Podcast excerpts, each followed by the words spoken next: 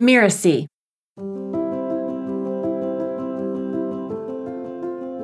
One of the things that I found with myself and with a lot of the ADHDers that I work with is that that model doesn't work for us. Because our ability to get and stay motivated is just a huge challenge area for us. Hello, I'm Melinda Cohen, and you're listening to Just Between Coaches. I run a business called the Coaches Console, and we're proud to have helped more than 70,000 coaches create profitable and thriving businesses. In this podcast, we answer burning questions that newer coaches would love to ask a more experienced coach.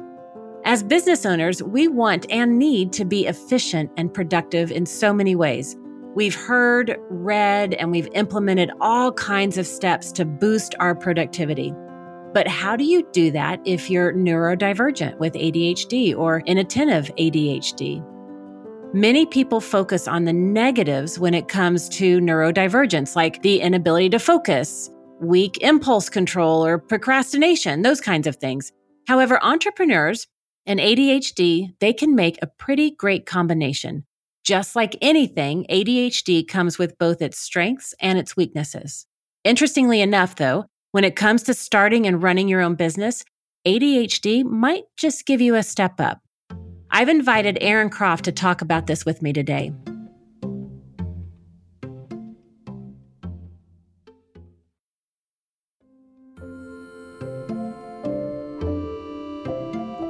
Aaron turned his life around when he was diagnosed with ADHD. He got help after a divorce, bankruptcy, and dealing with failure after failure his life obsession has been productivity, and he has learned to work with his ADHD brain to be more productive and build a successful Fortune 500 career business. Welcome, Aaron. Thank you, Melinda. It is so great to be here. I am so thrilled to have you on this show and talk about this topic. But before we dive into the topic, would you mind sharing just your background and how you became a coach with our listeners?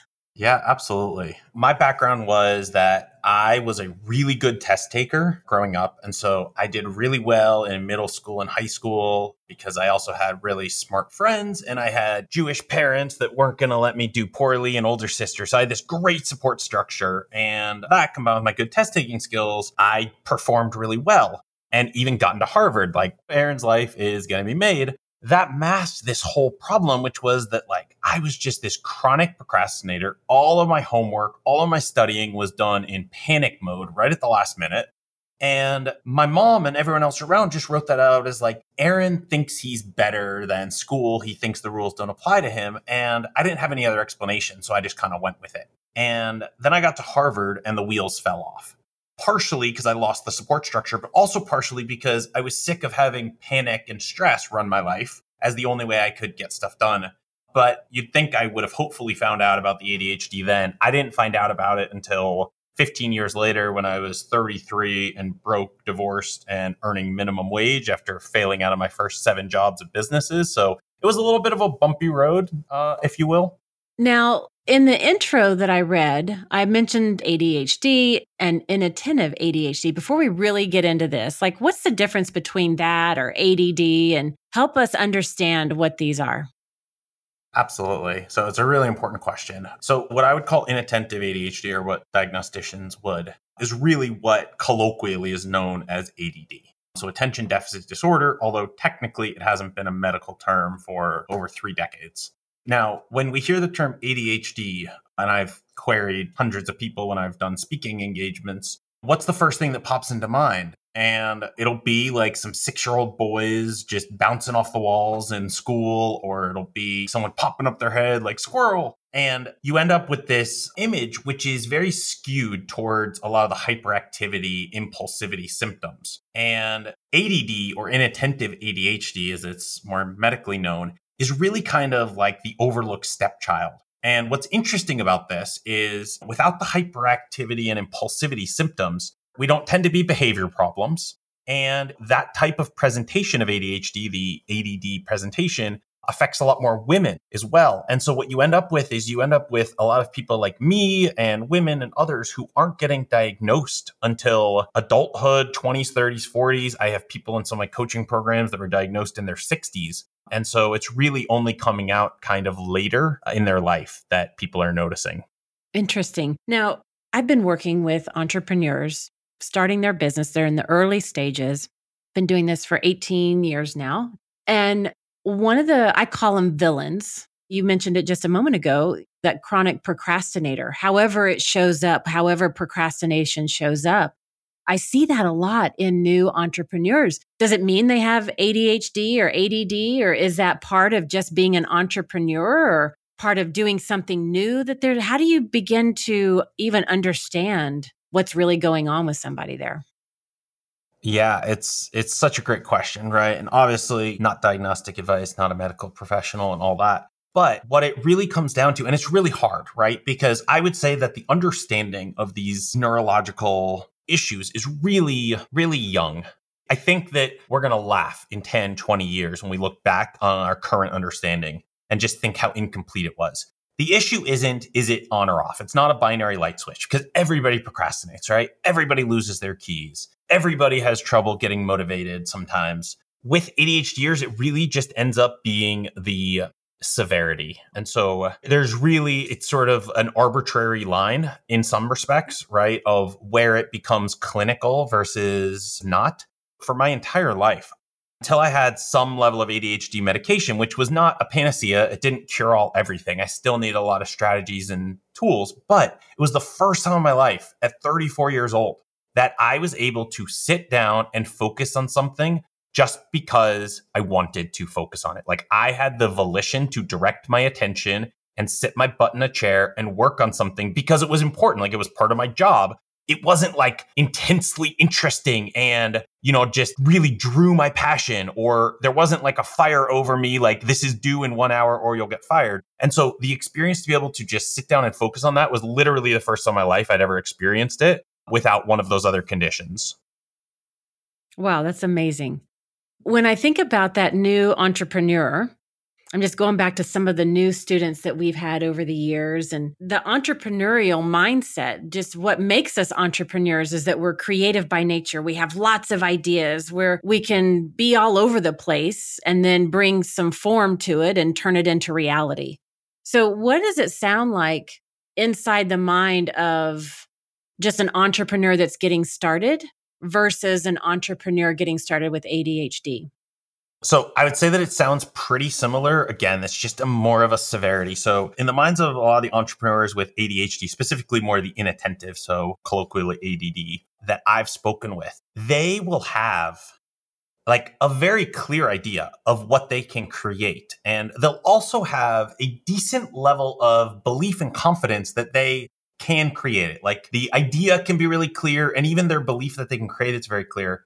Their output and their action will be laughable and useless. And it really confuses them, right? Because they're looking at this and they're like, I can see it clearly. I want it, right? And like a lot of the advice is you just need to have a bigger why. But the motivation pathways in ADHD brains tend to just not work the way that they work normally uh, in neurotypical brains. And so they're like, I want this thing. I kind of know what I want to build. And yet I am just like fiddle farting around doing everything except the things that I should be doing.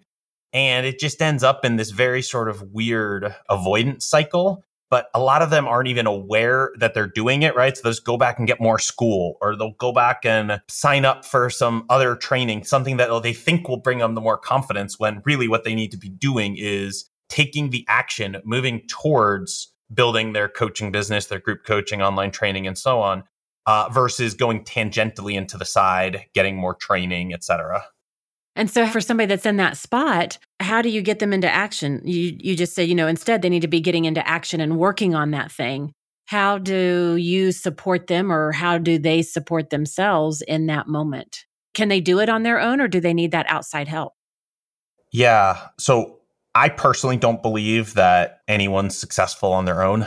Me neither. What, no matter what. yeah, like no matter what. And for me, that was one of the biggest mindset shifts when I went and did a master's of coaching psychology. So this was kind of right around the time of the divorce. And I was, I'd failed out of these seven jobs and businesses. And I was like, wow, I really need to like do something and pivot my career. So I went back to graduate school as people do when their careers in shambles, if they have the opportunity. And all of a sudden I had peer coaches. Then I was like, whoa, this is really helping me. Then I started paying coaches. And I really realized that one of the biggest challenges that so many of us have, right, is our personal goals have no one to hold them, right? If our spouse asks us to do something, they're holding that goal. If our boss asks us to do something, they're holding that goal. Uh, if our business partner asks us to do something, they're holding that goal for us. But for the goals that are deeply important in our soul and our heart, the things that really drive us, so many of us, especially if we don't have a lot of success with goal achievement, we keep them close to our vest and we try to do it ourselves. And that's just a recipe for failure. Yeah, it's one of the things I talk about with any entrepreneur. The number one enemy to success is isolation, just being isolated, holding it close to the vest, not connecting, not being supported. It just makes the whole entire journey harder no matter who you are. It's just the part of the transformation really is not to isolate, but to stay in action and be supported in doing that. It does. It does. Melinda, can I rewind us just a little bit to add one thing that I think is also really critical to getting people into action? Absolutely. Awesome. So, what we're talking about here is absolutely critical, but I think it's even more important to go one step backwards, which is this. If you ever take a course on starting a business, right? they're going to have you start looking at the market. They're going to have you start looking at the opportunities. What are the needs? What's the numbers, right? How much profit? How much competition? And it's all external. And then we try to bring the external and match it to us internally. And one of the things that I've found with myself and with a lot of the ADHDers that I work with is that that model doesn't work for us because our ability to get and stay motivated is just a huge challenge area for us. I advocate instead of doing an external to internal, I advocate doing an internal to external. So in I guess traditional coach lingo, it could be more of like a strengths based approach or a appreciative inquiry. So if we look at the four P's, right? Product, promotion, pricing, and process, everyone focuses on market fit. And that's where we start. I like to start people focused on me fit, right? So, what's my fit with the product? What can I deliver that I just enjoy delivering? Almost, I would do this if I weren't getting paid. Like, I would make art for the sake of making art, a la Seth Godin. What are the things that I would enjoy doing, right? I know you had, I think it was Michelle who was talking, a guest previously on group coaching. She was talking about not wanting to do social media. It doesn't resonate with her. Even though everyone else does it for marketing, she doesn't like to do it for her business. And I think that sort of building out from the inside how you want to show up uh, is really a precursor to being able to get into action that is sustainable and consistent because that's the only way to grow a successful business. Well, I think that's a recipe whether you have ADHD or not. I really love that approach because now you're bringing what matters to you and then creating a business from that spot. So I think that's brilliant insight and advice for anybody. I agree because the key part about it that I just love and that I enjoy because I'm not a very hard worker. I really don't like working very much. part of the reason that I went into coaching was after failing multiple businesses as well as jobs prior to my ADHD diagnosis. You know, the only reason I chose to do it was because my wife said, Hey, you could delegate all the stuff you don't like to do. And I was like, That sounds nice. Ultimately, for me, the things that I do in my business have always been about time freedom and that I don't want to be forced to do work I don't like to do when I don't want to do it. And so many of the ADHDers I've talked to feel the same way. And so the really cool part about what you said, Melinda, and this whole idea of starting with me fit and kind of blossoming outward is when you really pick things that have me fit, it doesn't really feel like work. So there's a lot of activities that I might do on nights and weekends that other people would be like, "Oh, you're working on your business." It's like, "No, I'm reading these books about psychology or neuroscience or marketing that I think are fun to read." It sounds like with this me fit, like I read in the introduction, a lot of people will focus on the negative aspects of it, but now you can leverage it to find a way to help you build your business and do it in a way that's in alignment with you. What are other ways that ADHD can be leveraged when an entrepreneur that has ADHD, they're building their business, they're working with their clients? How else can it be uh, the positive side of it? Yeah. So I think a lot of it's just looking at, again, on the MeFit, as you were saying, it's really just looking at what are the things that I already do, right? And so with my ADHD, doing things has always been a challenge for me. I would hear my parents or my teachers or someone else say, here's the 50 step checklist of what you would need to do. And I was like, I want to crawl in a hole. This is terrible. And I would avoid it and then get someone to help me or whatever. But what I would always do when I looked at that was I'd be like, okay, I'd do it. And I'd be like, okay, if they just said these eight exercises, I would have got 95% of the value and I wouldn't have had to do the other 42 on this checklist. And I never thought of that as a skill. But that's actually what my entire business is based around the fact that I love to ingest information and I constantly dissect it, saying, is this really high leverage? Like, would this really move the needle? Or is this just kind of one of these, I'm going to throw a bunch of things at the wall? And so that's my entire business is I take complex things and I say, okay, yeah, you could do all those. You could do detailed customer journey mapping and you could do an elaborate avatar and decide where your person goes on their third honeymoon and where they go, you know, where they buy sandals from. Or you could take some steps that would just be much more direct, get you out of kind of the mental planning mode and into more of an active planning mode. And so yeah, it's just looking for ways to streamline things, but now I use that as a as a strategy that really helps my business and helps my customers and clients to cut out a lot of wasted effort because I'm really good at dissecting these things. Now, let's talk about boredom, right? That's one of the main challenges. You said it earlier, you kind of get distracted quickly how do you avoid getting bored or quitting your business? And because a lot of times with these newer coaches, newer entrepreneurs, they're not making progress. It's not going fast enough. They should be in a different place. And they're like, I'm not cut out for this. Maybe this isn't my calling. And they start doubting and questioning themselves. What role does boredom have in that for somebody with ADHD? Yeah, it's a really good question, Melinda. So, firstly, I think if we keep going back to the MEFIT, right? A big contributor to that thing that you're talking about, the first contributor is the external focused planning, right? What's the market? What should I be doing? I should be doing this type of social media. I should be focusing on this market because that's where people make money, even though really I want to help mothers in this situation like me, but you know, my coach says or someone told me I should really focus on this because that's where the money is. So I think part of it's a MEFIT issue, but let's just say that you do have good MEFIT.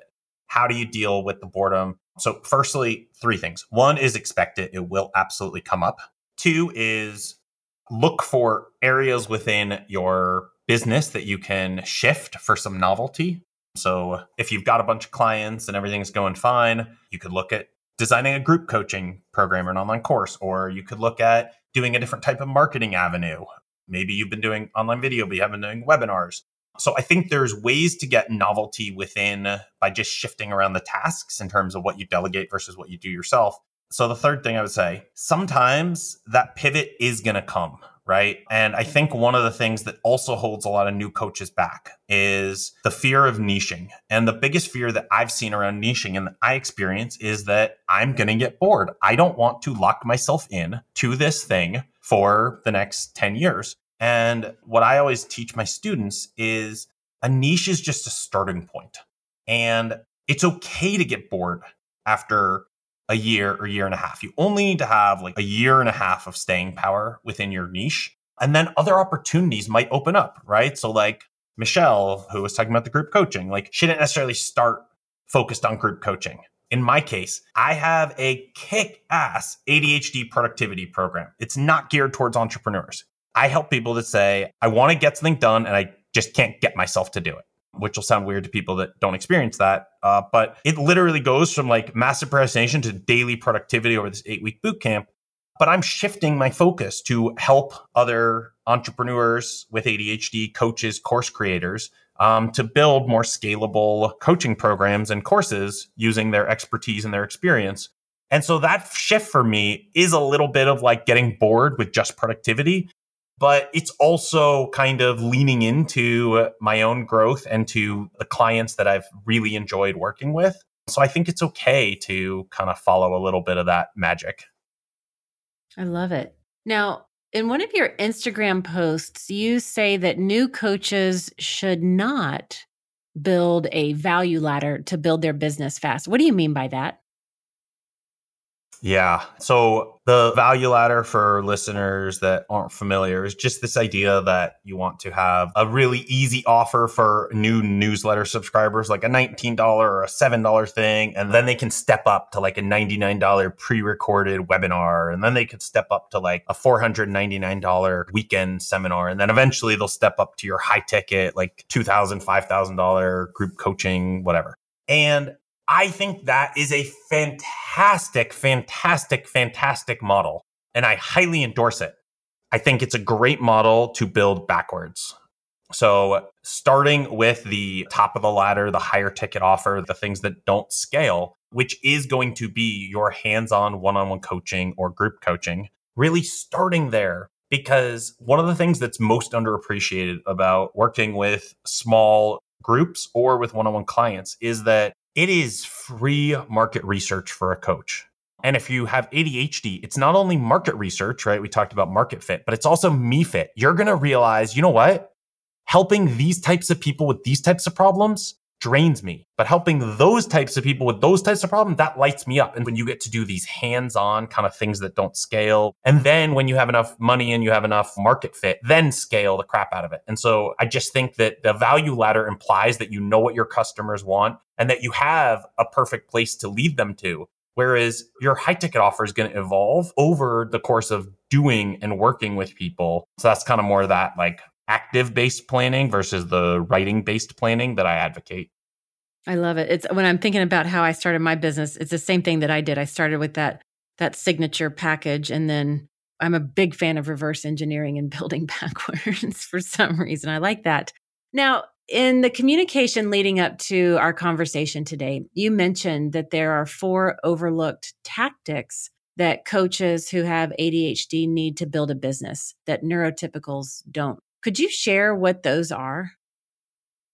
Yeah. So, what I was mentioning there, right, is really the four P's. And this is back to the market fit versus me fit model. So, just to fully build out, right? So, the four P's being product promotion, pricing, and process. So, if we look at market fit, right, if any of the coaches out there are considering starting a business or already have a business, this is what a lot of the advice revolves around, right? So, your product needs to have a market fit, right? Does the market want what I'm offering?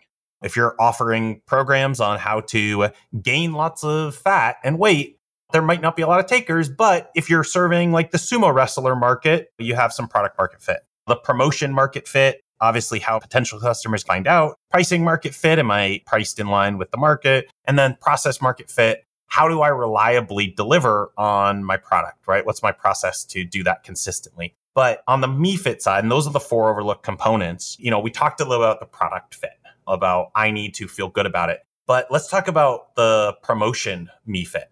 So for me, my first real active promotion was I wrote 21 articles in 21 days after spending two months procrastinating. So that's why I did kind of a 21 day challenge. If I had to promote my business through writing, which I have hated since I was in high school, I would still be at my Fortune 500 job, Melinda. Like it's not a me fit. I could do it short term, but I can't do it sustainably long term. Whereas you tell me to just talk to a microphone, talk to a camera, like on a podcast or a TikTok video or YouTube. Like I do that in my sleep. That's fun. That's easy. So there's like promotion me fit. Do you want me to keep going on the rest? It's very fascinating. I mean, so on the pricing me fit, I'm sure you've seen this, right? But a lot of the challenge that stands in the way for coaches isn't that they lack pricing market fit. Their services are price sufficient for the market. It's that their prices lack me fit. They don't have the confidence in their pricing. They don't have the money mindset that supports them being able to ask people to really do this with their money and believing that they can do it. And that holds a lot of people up, but they spend so much time trying to research competitors and all that, and so little time realizing that the me fit is wrong on their pricing. And there's different ways to adjust that. And then I can quickly cover process me fit as well. Yeah, I'd love to hear it. I'm taking notes. Perfect. Yeah. I know your note taking, by the way, Melinda, on these podcasts is like second to none. Ooh, thank you. Your summaries at the end are epic. All right. So, and then the last one, right? This process me fit it's great on the market fit that you have a process to deliver your product. But ultimately, if you can't follow through on that process, you might have the perfect process, but if you can't get yourself to do the process, well, then you've got a problem, right? And so they lack me fit on the process where they don't have the systems in place to do it. And so this kind of comes to what you were saying of how do you get into action if you really struggle with this, like, I want to do it, but I just can't get myself to. And so back to my productivity coaching program, I have a three part model around people power, easy prevails, and pressure free practice. And the, the core of it is this, that you getting stuff done is going to look different than the way that your neurotypical spouse or colleagues or friends or family members get stuff done. And that's okay. Just because it's a different process doesn't mean it's a bad one. The problem is not you, it's your systems. And we just need different systems. And so I teach people some different ways to do that. Involving other people is a core one. And then there's just a number of others that really work to get that me fit on the process so that you can execute what you need to do for your business. I love that statement. And it's making me think of one of the clients that I worked with she has ADHD. And that was the thing that I really had to remember. The way she gets stuff done looks very different than mm-hmm. how I would or how I might coach somebody to mm. take an approach to something. And she was really good about saying, Melinda, this is my way and this is what's going to work for me. She was very hyper aware of herself and her situation and what she needed which helped me as a coach to support her. But, you know, as coaches, we've been talking about building our business, but I just want to ask one question about how do we support our clients that have ADHD? Maybe we know that they have it, maybe we don't. But how, as coaches, can we support those clients in that spot as well? Yeah. So I'd say really two things, right? So if we come back to the fact that, again, all these things are on a spectrum. So do neurotypicals need me fit on their business on the four Ps? Of course. It's just for ADHDers, it's so much more intense that if it's not there, it's like, I don't care if you wave a billion dollars in front of me, I'm not going to do this thing I hate for a year. So it's a level of intensity. So first is just understand that the me fit is so important. So what does that look like in working with clients? Just really understanding that the way that they want to do something, their ideas, just understanding that that is central. And of course, as coaches, we're trained to do that and, you know, let the client lead and so on. But at the same point, one kind of overlook thing that a lot of us coaches might have been overtrained in let the client lead, whereas really what paying clients are looking for would be kind of what I would term like coach salting, right? Like they want coaching and consulting. And so we need to kind of balance that, right? But if you've ended up too far on the consultant side, which is okay, you just have to understand that with the ADHDers, you really want to have them really be active in a lot of the design about what actions they'll take and how they'll do them. And then the second is just like it's just it's a higher level of accountability or handholding. So rather than okay cool here's your thing you're going to do this by our call next week. It might be great you're going to do these four things before our call. What day are you going to do each one of them? And then can you just send me a quick email or text or proof that you did them? I'm not going to like read it. I'm not going to respond with comments. I'm just going to respond with like an emoji or a received thanks. But like just providing like that little tiny extra level of like someone's watching can be really powerful for them. I love that idea. That's just good coaching overall, uh, but that makes a lot of sense. So let's summarize a few things that we talked about today. Uh, we talked about the difference. Get ready. This is going to be good.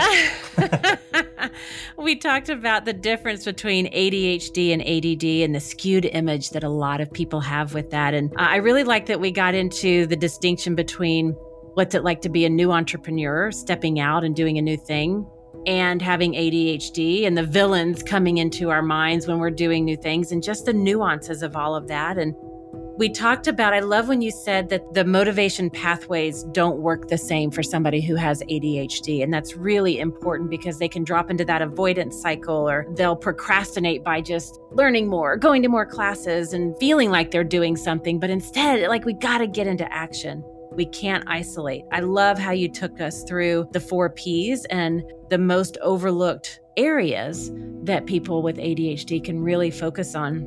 We went through the product, promo, pricing, and process fit. And I love how you turned it around to me fit. That's going to be my biggest takeaway and something that I will forever be using with myself and my clients moving forward. And how these are the precursor of the motivation that's necessary. And we talked about the positive side of ADHD, that it's not just a negative thing, but there are benefits and that can be leveraged. And we got into that and dove into how boredom, we got to expect it. We got to look for areas in our business to shift for novelty.